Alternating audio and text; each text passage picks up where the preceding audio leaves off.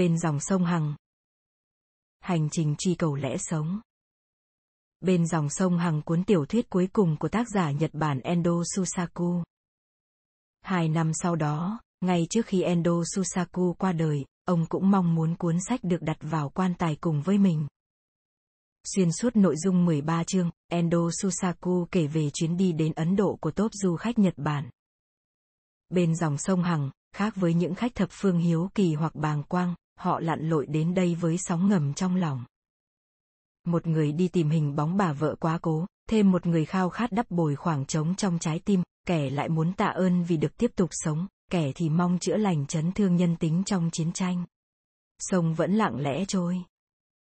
Sông hững hờ với những thi thể sẽ thành cho giải trong lòng nó, cũng như với những người đàn ông trong đám tang đang ôm đầu ngồi đó bất động. Ở đây người ta cảm thấy chuyện chết là chuyện tự nhiên. Ấn Độ đất nước hỗn độn, đa sắc màu nhưng tràn trề nhựa sống và sự huyền bí, quả là nơi lý tưởng để các nhân vật khởi hành đi tìm câu trả lời cho vướng mắc của mình. Sông Hằng dòng sông Thánh ôm ấp tất thảy những điều con người gửi gắm, từ sự sống đến cái chết. Nó vĩ đại không chỉ qua lời ca tụng, đến nhà Phật thường nói, hằng hà xa số. Cát sông Hằng nhiều vô số kể để diễn tả khái niệm của vô lượng. Chịu nặng dưới những thần học, triết học về lẽ sống, về định mệnh, sông Hằng không chỉ thuộc về những tín đồ ấn giáo. Liệu nơi đây, nhóm du khách Nhật Bản đang có tìm được lẽ sống mà mình đang truy cầu? Trường hợp ông Iserby, âm thanh và mùi vị là hai thứ khiến người ta dễ đeo vào tâm trí khi mường tượng về thời khắc nào đó. Tiếng giao món khoai nướng nóng hổi ngoài đường cứ văng vẳng bên tai như chế giễu nỗi kinh hoàng của ông Iserby mỗi khi nhớ lại lúc bác sĩ cho biết vợ ông mắc bệnh ung thư vô phương cứu chữa. Iserby luôn cho rằng, theo sự sắp xếp cuộc đời của mình, ông sẽ chết trước vợ. Nhưng lại chớ hề nghĩ xem bà sẽ sống thế nào sau khi ông mất. Vì không có con nên hai vợ chồng đã nhận một bé gái làm con nuôi, nhưng rồi không đi đến đâu bởi nó chả ưa gì ông bà. Đó là do tính ông ít nói, ông xem sự hiện diện của vợ trong nhà là hiển nhiên và nếu không có chuyện thì cũng chẳng buồn mở lời nói với bà một câu. Trong hôn lễ một cấp dưới, ông Iserby còn phát biểu về hình mẫu người vợ lý tưởng là phải như không khí, thiếu đi sẽ không sống được nhưng im lặng và vô hình. Chỉ sau khi nhận tin giữ từ bác sĩ, ông mới thực sự mon men nói chuyện với người vợ đang nằm trên giường bệnh. Sự thật không dám nói. Đột nhiên. Hiền thê sống bao ngày. Trên đôi tay nhỏ nhắn của nàng. Xanh xao tĩnh mạch. Chạy. Loanh quanh. Iserby đã ghi những dòng tạp cú như thế vào cuốn sổ tay dù trước đây ông quan niệm rằng bộc lộ tình cảm bằng lời nói hay chữ viết cho người khác là một hành động xấu hổ. Nhưng có lẽ chẳng còn gì phải xấu hổ, phải ngượng ngùng khi người bạn đời đi cùng ông hơn 30 năm dòng sắp vĩnh viễn rời xa. Em biết chắc em sẽ được tái sinh ở một nơi nào đó trong thế giới này. Mình nhớ đi kiếm em, tìm được em. Mình hứa đi, mình hứa đi mình. Người vợ âm thầm suốt bao năm dốc toàn lực thốt ra ước vọng khẩn thiết của mình trước lúc lâm chung, Iserby cứ ngỡ như vừa trải qua một cơn ác mộng. Ông khoác lên mình dáng vẻ cô độc của một người đàn ông mất vợ và coi lời chăn chối đó như một bí mật trọng đại, một nhiệm vụ của phần đời còn lại. Trường hợp Mitsuko Naruse Mitsuko là tình nguyện viên ở bệnh viện, từng chăm sóc cho vợ ông Iserby trong những ngày cuối đời. Thời còn theo học chuyên ngành văn học Pháp ở đại học, bạn bè tặng cho cô cái hỗn danh Moria. Moria là nữ chính trong một cuốn tiểu thuyết, cô quyến rũ chàng trai tên Joseph để tiêu khiển và cuối cùng bị anh ta giết chết. Mitsuko đang ở cái tuổi thích làm chuyện đội đá vá trời. Vì mặc cảm tự ti của một cô gái ở tỉnh lên, và ỷ vào sự chiều chuộng của cha, cô thuê cả một căn hộ sang trọng so với tiêu chuẩn của một sinh viên bình thường. Cô tụ tập bạn bè uống cô nhắc, loại rượu mà sinh viên không làm gì có tiền để mua, và lái xe hơi thể thao ồn ào. Bên ngoài là vậy, nhưng Mitsuko mang trong mình một tâm hồn trống rỗng.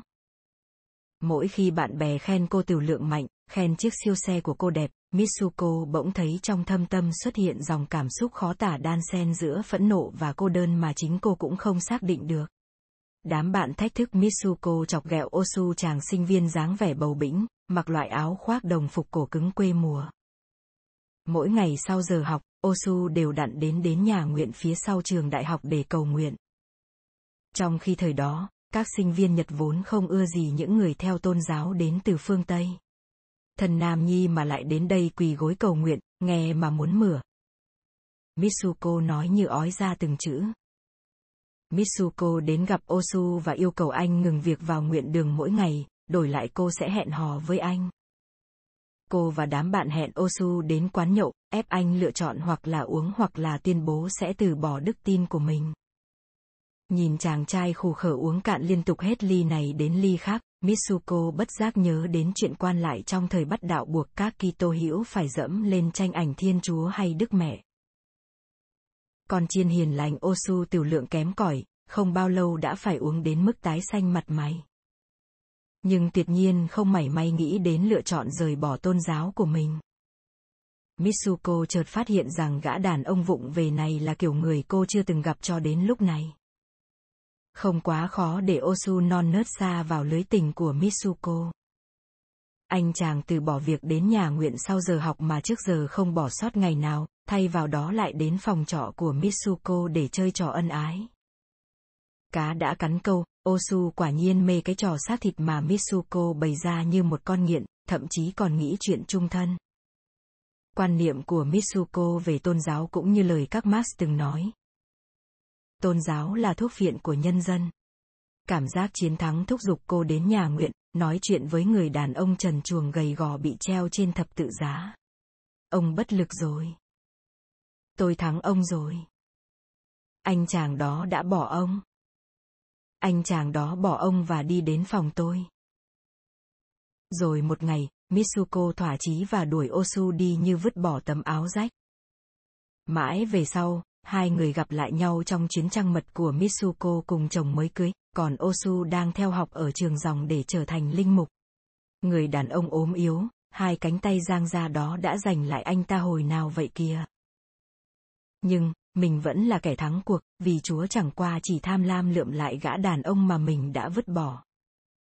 Không hiểu sao từ dạo đó trở đi Mitsuko cứ băn khoăn tra vấn lòng mình rằng rốt cuộc ta đang tìm kiếm điều gì ở cuộc sống này đây. Cô quyết định từ bỏ cuộc hôn nhân chưa bắt đầu được bao lâu và tham gia chuyến đi đến Ấn Độ để tìm một thứ gì đó không biết gọi tên thế nào. Trường hợp ông Numata, trên tàu bay đi Delhi, người ta bắt đầu bán hàng miễn thuế. Các cô chiêu đãi viên, từ nãy đến giờ tác phong đoan trang ra dáng tiểu thư, thoát một cái, đã mang vẻ mặt của những nữ nhân viên bán hàng thương xá, bắt đầu đầy xe chở rượu và thuốc là đi bán. Ông Numata đã tính kiếm cho vợ ở nhà một bình nước hoa nhưng chẳng biết bà thích loại nào, bèn hỏi ông Iserby ngồi bên cạnh. Numata là nhà văn chuyên viết truyện đồng thoại. Thời ấu thơ sống ở Đại Liên, thuộc Mãn Châu. Lúc đó đang bị Nhật chiếm làm thuộc địa. Mẹ Numata thuê một cậu người Hoa tên Lý làm người ở, hàng ngày phụ việc bếp núc và châm than vào lò sưởi. Hôm nọ, trên đường đi học về, Numata nhặt được một chú chó lem luốc nhưng bố mẹ không cho nuôi nên Lý giúp cậu chủ nuôi giấu ở kho than. Nửa năm sau, Lý bị đuổi khỏi nhà vì bất cẩn để nửa kho than bị trộm mất. Cho đến giờ, Numata vẫn nhớ như in nụ cười buông xuôi của Lý vào cái ngày cậu gói ghém đồ đạc rời khỏi nhà. Một vài năm sau, tình cảm của bố mẹ Numata dạn nứt. Những buổi tối, Numata ghét phải ở nhà nghe ba mẹ cãi nhau. Chỉ có mực con chó lúc trước Numata nhặt về, bầu bạn cùng chủ. Mẹ Numata quyết định đưa con về lại Nhật. Ngày rời đi, ông bố cũng không buồn ló mặt ra khỏi phòng, chỉ có con mực phóng vun vút theo chiếc xe đang lăn bánh nhanh dần. Được một hồi, cuối cùng nó kiệt sức, đành buông xuôi đứng nhìn Numata đang khuất khỏi tầm nhìn. Cho đến lúc trưởng thành, Numata không bao giờ quân đôi mắt con mực ngày hôm đó. Khi trở thành nhà văn viết truyện đồng thoại, Numata từng nuôi một con chim tên Pirate. Nó lắng nghe tâm sự của Numata mỗi tối, hệt như con mực ngày trước, Numata cũng cảm nhận được Pirate đang trò chuyện với mình. Rồi đột ngột, ông phát hiện mình mắc bệnh lao, đành phải thả Pirate về với bầu trời. Trải qua nhiều cuộc phẫu thuật không thành công khiến ông nằm trên giường bệnh, sống mà như chết. Người vợ mang đến cho ông một con nhồng. Thêm một cuộc phẫu thuật nữa, lần này diễn ra tốt đẹp đến mức các bác sĩ cho đó là kỳ tích. Nhưng vì bận bịu lo cho chồng nên người vợ đã bỏ quên con nhồng trên sân thượng bệnh viện và nó đã chết trước khi bà kịp nhớ ra. Hay là con chim này đã thế mạng cho mình? Chính vì ý nghĩ đó mà Numata đến với chuyến đi, trong hành lý của ông là tâm thế khám phá vườn bách thú tự nhiên chứ không chứ không phải chiêm bái Phật tích như các thành viên khác. Ở Ấn Độ, đi đến đâu người ta cũng thấy khỉ, cầy mang gớt, hổ và cả rắn hổ mang. Trường hợp ông Kiguchi. Kiguchi là người đàn ông có tuổi, từ chối ăn món thịt trong bữa ăn trên máy bay, ông là lính từng chiến đấu trong rừng già miến điện. Cuộc tháo chạy đó, những cơn mưa rào đó, cái đói đó và nỗi tuyệt vọng đó là những gì Kiguchi đeo bên mình như vật bất ly thân dù ở nơi đâu. Chuyến đi này cũng không ngoại lệ. Nói đúng hơn, Kiguchi muốn đến Ấn Độ để tìm kiếm một tâm hồn thanh thản, nhân tiện cầu nguyện cho những chiến sĩ trận vong trong chiến tranh năm xưa. Trong tâm hồn đẫm màu đau thương của Kiguchi, có đủ thứ điều đáng sợ. Mưa vỗ lên biển rừng. Cuộc lui binh giữa màn mưa. Sốt rét ngã nước. Đói. Tuyệt vọng. Lúc ấy, chúng tôi như những người mộng du đi vào cõi chết. Trên đường lui quân, đơn vị của Kiguchi phải vượt qua dạng Pegu, người lính nào cũng khổ sở vì thiếu chất, quá nửa xỉ số bị sốt rét. Đồ ăn họ bỏ miệng chỉ là trái quéo trong rừng. Kết quả nhiều người bị đau bụng, liên tục tiêu chảy, mùi hôi của phân bốc lên thối kinh khiếp. Có kẻ gục luôn trên phân, có kẻ rên rỉ với giọng mệt lử xin được chết trong rừng. Chẳng bao lâu tiếng rên xiết vang lên khắp nơi dưới ngàn cây. Số còn sống sót giống lũ ma đi trong rừng hơn là đoàn quân trên đường rút lui. Thỉnh thoảng có tiếng nổ của lựu đạn, những người kiệt sức không thể đi tiếp dùng thư vũ khí đó tự kết liễu cuộc đời.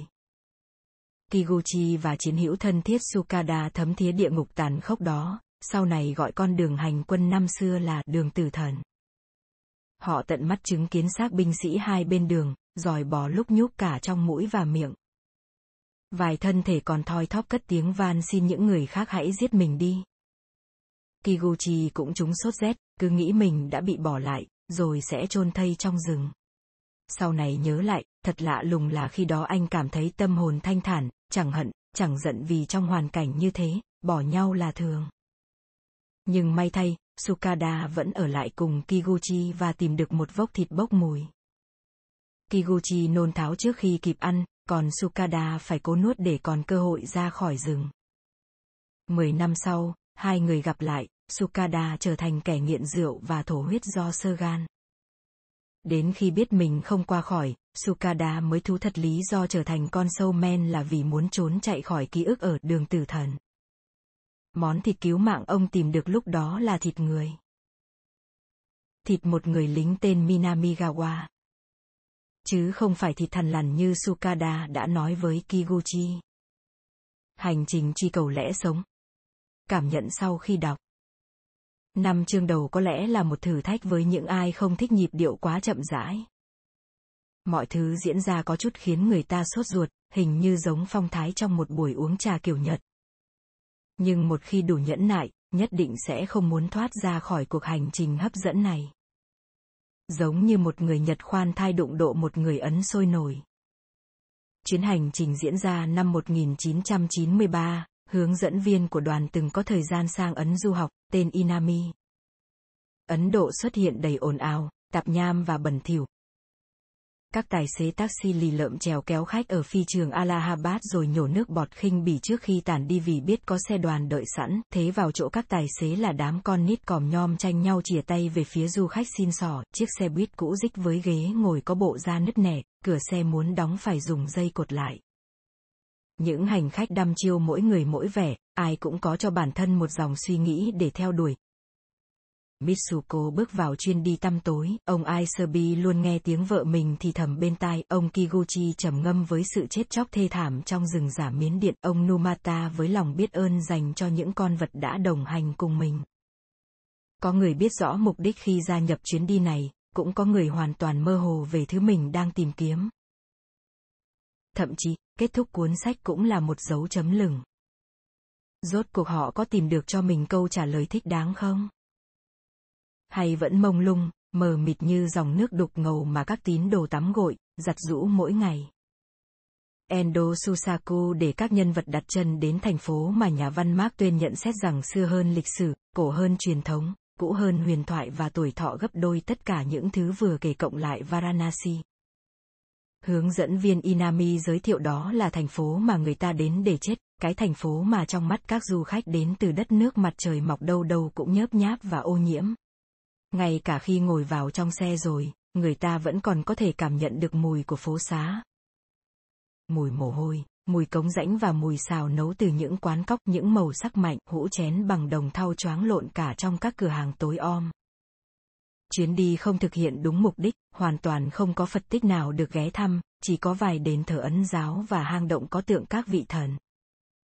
Nữ Thủ tướng Indira Gandhi bị ám sát sự kiện gây rúng động thế giới là nguyên nhân chính khiến các du khách chỉ có thể quanh quẩn chờ đợi trong khách sạn mà không thể rời khỏi Varanasi.